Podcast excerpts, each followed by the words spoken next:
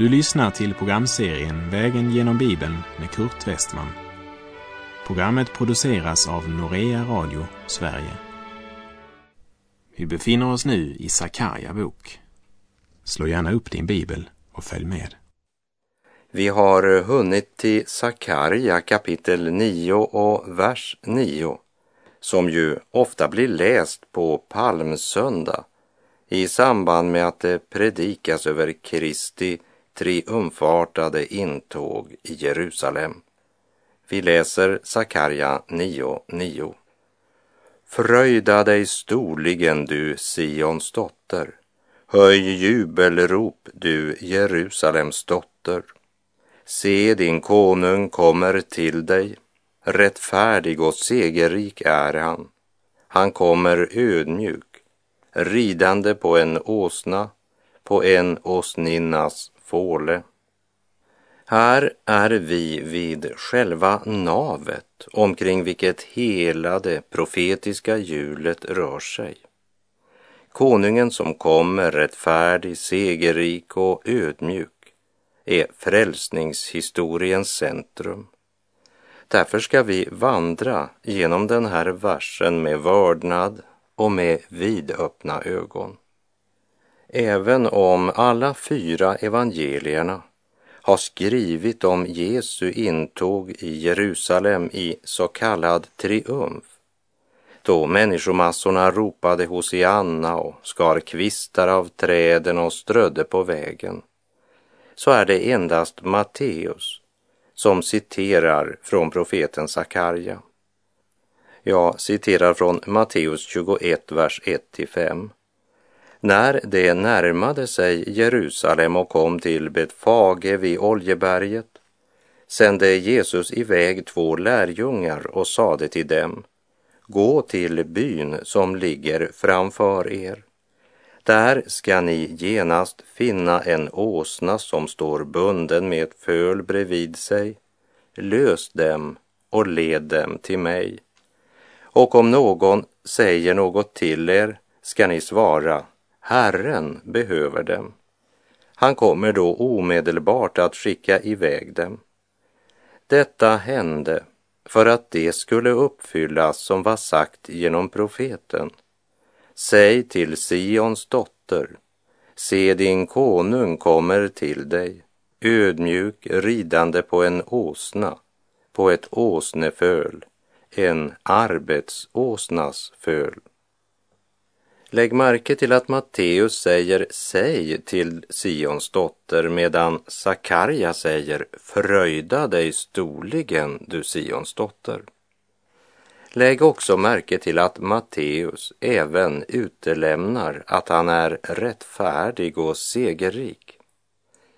Matteus återger bara en utvald del av Sakarja nio nio.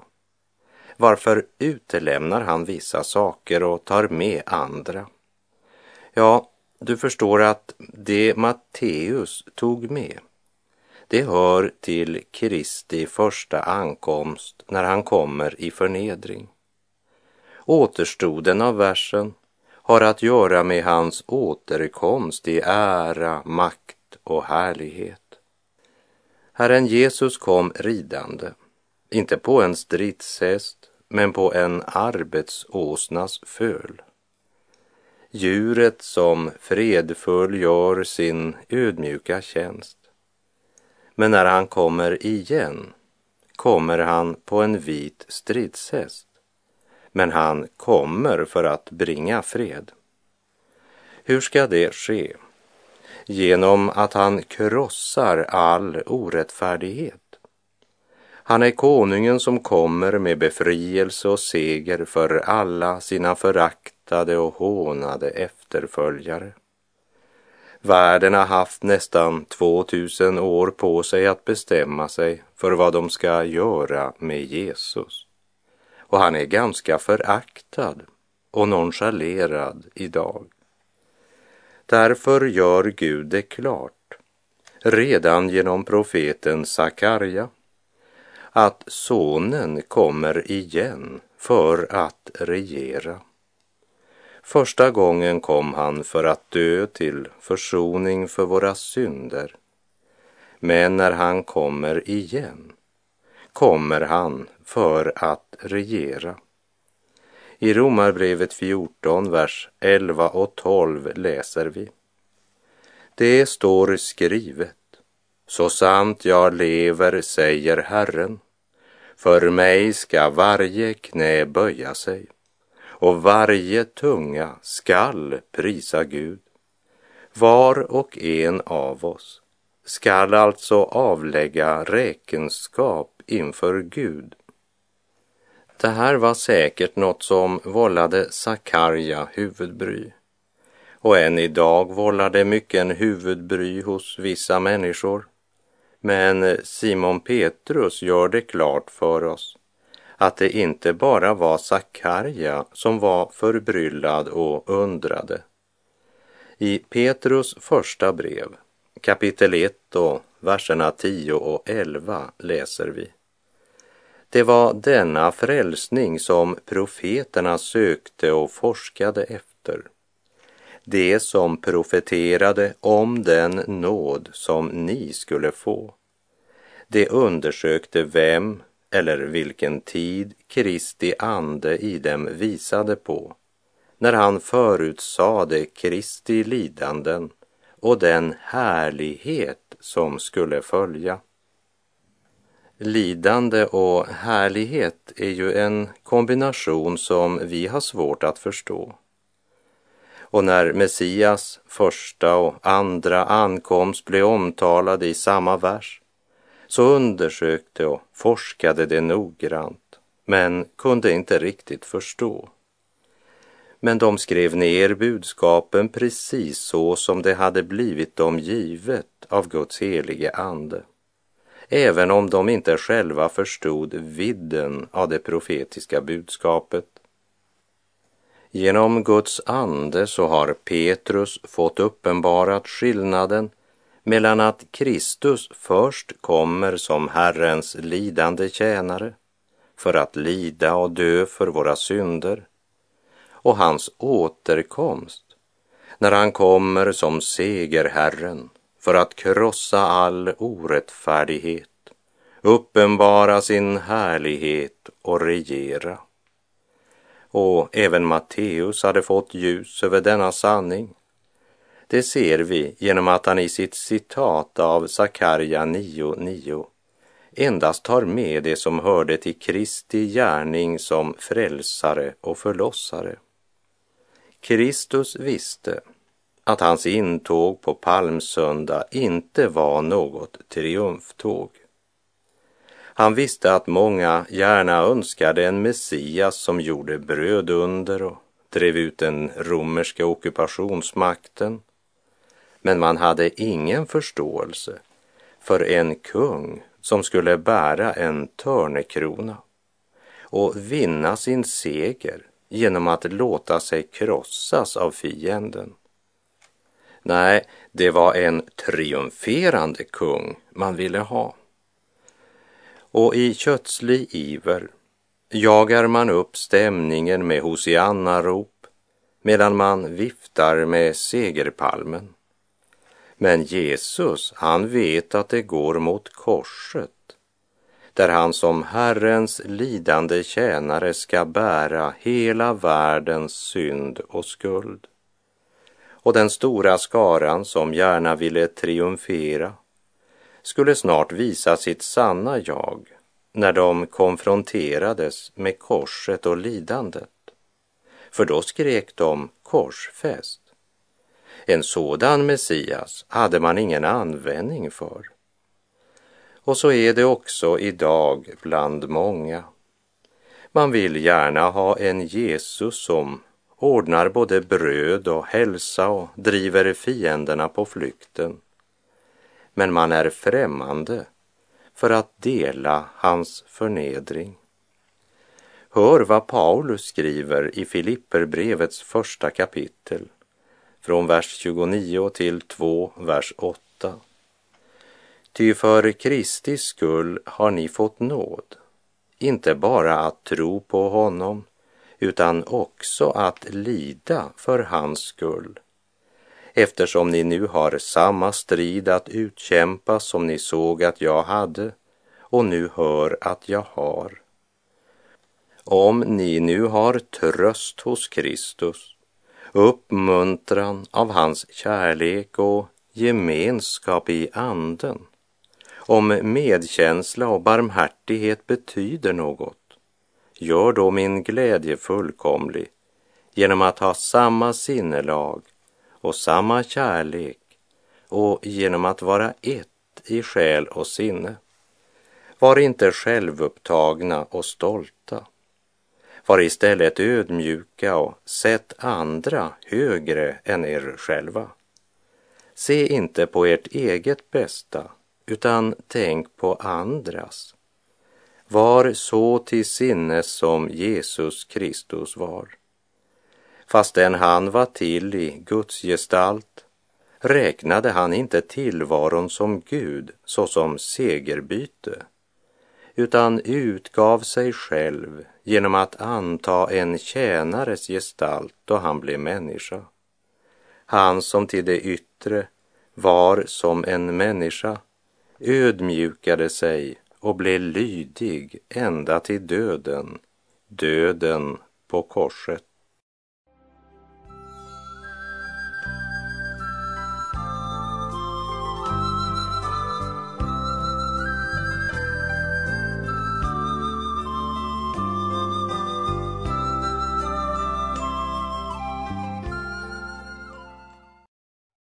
Folket som ropade Hosianna på palmsöndag tänkte inte på Jesus som Guds son, världens frälsare. De såg för sig den Messias som de i sin kötsliga längtan ville ha. En Messias som kunde krossa den romerska fienden. Inte en som skulle förnedras, hånas och därefter korsfästas av romarna på judarnas begäran. När de såg den pinade mannen, blodig och törnekrönt stå inför Pilatus, så ropade de inte Hosianna längre, för de ville inte ha en sådan Jesus. Korsfäst, ropade de, korsfäst. Och skrifternas Jesus är inte populärare idag än vad han var den gången. Vi är främmande för korset, främmande för lidande och framför allt främmande för Kristi sinnelag. Och när vi nu lämnar Sakarja nio nio så är det min bön att du ska få nåd att se hur oerhört viktig och central denna vers är. Det är själva navet omkring vilket hela det profetiska hjulet i Sakarja bok snurrar. Här i Sakarja bok har vi mött något om Alexander den Stores marsch när han korsade det som idag är Turkiet och hur han ödelade grekiska städer och sedan styrde stegen mot Israel och Jerusalem. Han krossade städerna i Assyrien i nord för att sedan tåga in i löfteslandet. Först filisternas land och sedan kom han till Jerusalem. Och alla väntade sig att han skulle ödelägga staden, eftersom översteprästen där hade nekat betala skatt till Alexander och istället betalat till det medopersiska riket. Översteprästen kände sig bunden av pakten med Medopersien, vilket naturligtvis irriterade Alexander den store, och hans plan det var att ödelägga Jerusalem. Men han gjorde inte det, därför att han hade haft en syn där han sett översteprästen klädd i vita kläder. Sakarja presenterar kontrasterna här. Alexanders intåg i triumf i Jerusalem var verkligen något att lägga märke till och komma ihåg. För många, många år senare skulle en annan kung göra sitt intåg i Jerusalem på en åsninnas fåle. Och Jesus kom inte för att ödelägga världen. Han kom för att frälsa världen. Jesus kom inte för att väcka uppmärksamhet och forma ett stort och attraktivt rike vars undersåtar skulle tjäna honom. Ty människosonen har inte kommit för att bli betjänad, utan för att tjäna och ge sitt liv till lösen för många, som det står i Markus tio fyrtiofem. Vilken total skillnad på dessa två kungar, Alexander den store och timmermannen från Nasaret. Vi har sagt att när Jesus red in i Jerusalem, hyllad som en kung av folkmassan, så var det inte hans intåg i Jerusalem, det var hans uttåg. Han gjorde sig redo att lämna vår värld. Men han skall komma tillbaka. Och världen har nu haft ganska lång tid att bestämma sig för vad man vill göra med Jesus. De måste ta en avgörelse, hur man ställer sig i förhållande till Guds son, Herren Jesus Kristus.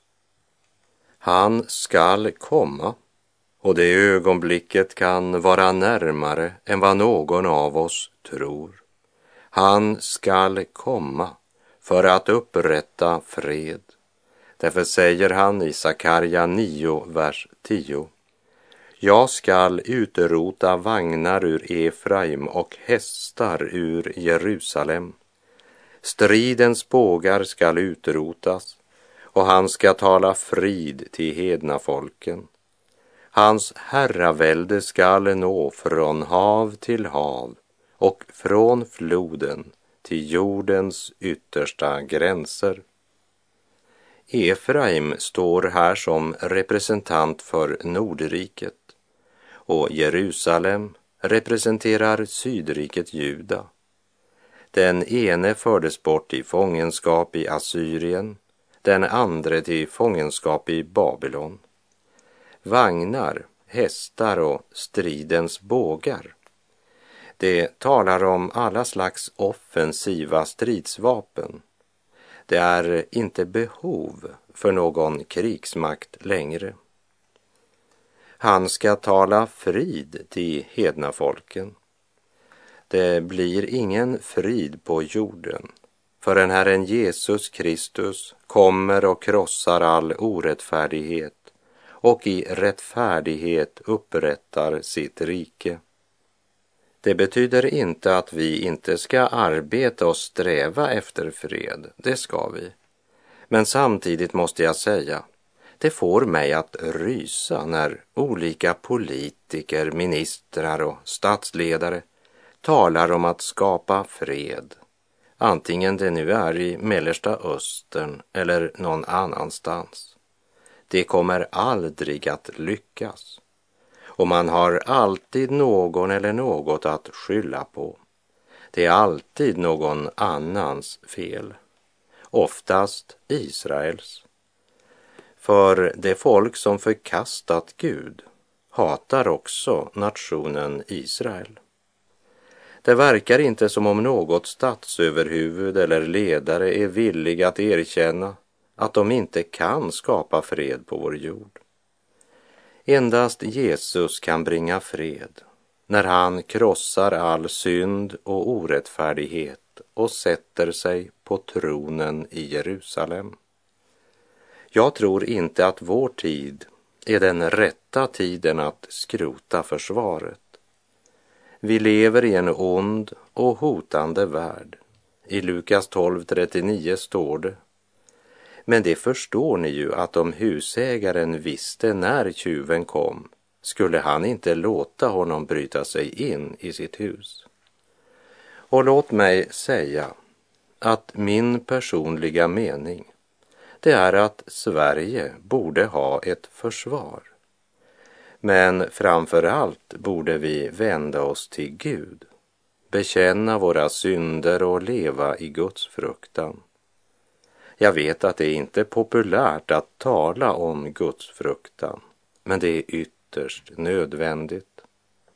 Det är aldrig roligt att ligga på operationsbordet, men när det är nödvändigt är det det bästa vi kan göra, hur illa det än kan upplevas i ögonblicket. Och det finns bara en räddning för vår nation och för oss som enskilda individer idag, och det är Herren Jesus Kristus.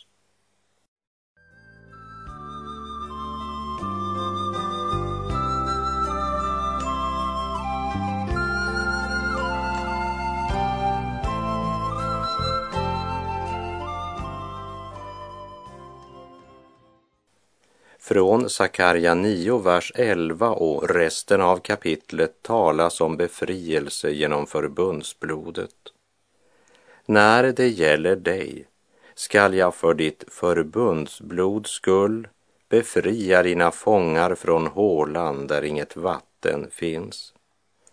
När det gäller dig talar om den lilla rest som återvänt och som verkligen led under svåra förhållanden på alla plan. Men det är inte på grund av den stora nöden som de får hjälp, men grunden är förbundsblodet. Här går mina tankar till den stora skaran i Johannes uppenbarelsebokens sjunde kapitel, de som står inför Guds tron. Och jag citerar Uppenbarelseboken sju, vers tretton och fjorton.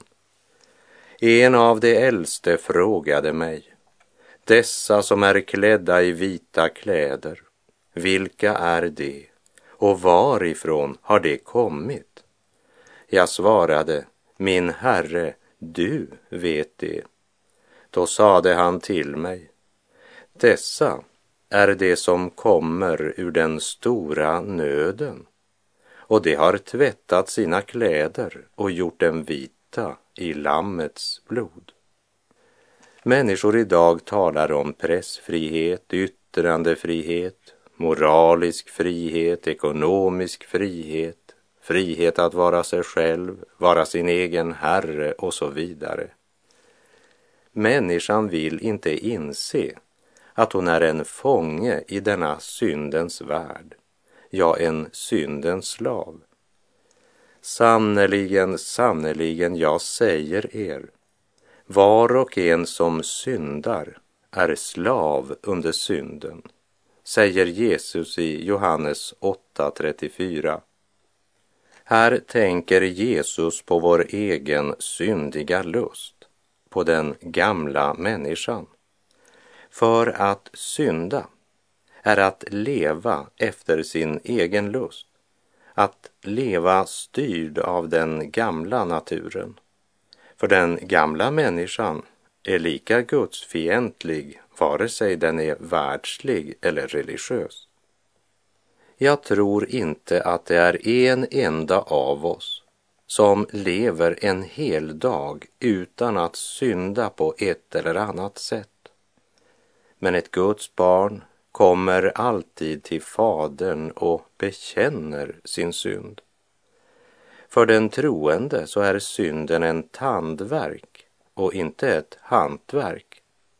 Och han bär sitt nederlag, sin smärta, till Fadern. Djävulens barn vill aldrig gå till Gud med sin synd. Genom synden är människan hemfallen åt förbannelsen och fördömelsen. Som här sammanliknas vid en grop utan vatten. Det vill säga, den visar sig tom när man skulle behöva den bäst. Här går mina tankar till Josef som vi läste om när vi vandrar genom första Moseboks trettiosjunde kapitel. Där Josef blev kastad i en brunn för att dö, och det var hans egna bröder som kastade ner honom där. Men hans liv slutade inte i brunnen, eftersom Gud hade en annan plan för den unge Josef. Jag tänker också på Herrens budskap genom Jeremia, Jeremia två tretton. Ty mitt folk har begått en dubbel synd. Det har övergivit mig, källan med det levande vattnet, och gjort sig usla brunnar som inte håller vatten. Genom Jeremia säger Herren att Israels synd var dubbel. De har vänt sig bort från en källa med levande vatten och gjort sig usla brunnar. Gjort sig. Det vill säga de fick lägga ut både kraft och pengar för att skaffa sig dessa usla brunnar. Ja, det är otroligt hur målmedvetet och ihärdigt den ogudaktige kan arbeta för att uppnå sina lustars mål. Israels synd var dubbel. Först hade de förkastat Herren Gud, källan med det levande vattnet. Sen vigde de sin tid, sin kraft och sin egendom åt att göra sig usla brunnar. Man satsar sitt liv och sin framtid på en cistern som är ett människoverk och som kan gå tom precis när som helst. Och på Sakarja tid får folket höra följande löfte från Herren genom profeten Sakarja. När det gäller dig ska jag för ditt blods förbunds skull befria dina fångar från hålan där inget vatten finns. Den gamla syndanaturen har så lätt för att vända Gud ryggen, vandra på syndens och olydnadens väg. Och när vi börjar skörda konsekvenserna av våra val så anklagar vi Gud. Hur kan Gud låta detta hända? Varför gör Gud så här? Kära vän som just nu lyssnar. Gud har en motfråga. Är det inte du själv som vållar dig detta genom att du överger Herren din Gud när han vill leda dig på den rätta vägen? Kära vän, lyssna till Herrens löfte genom profeten Sakarja.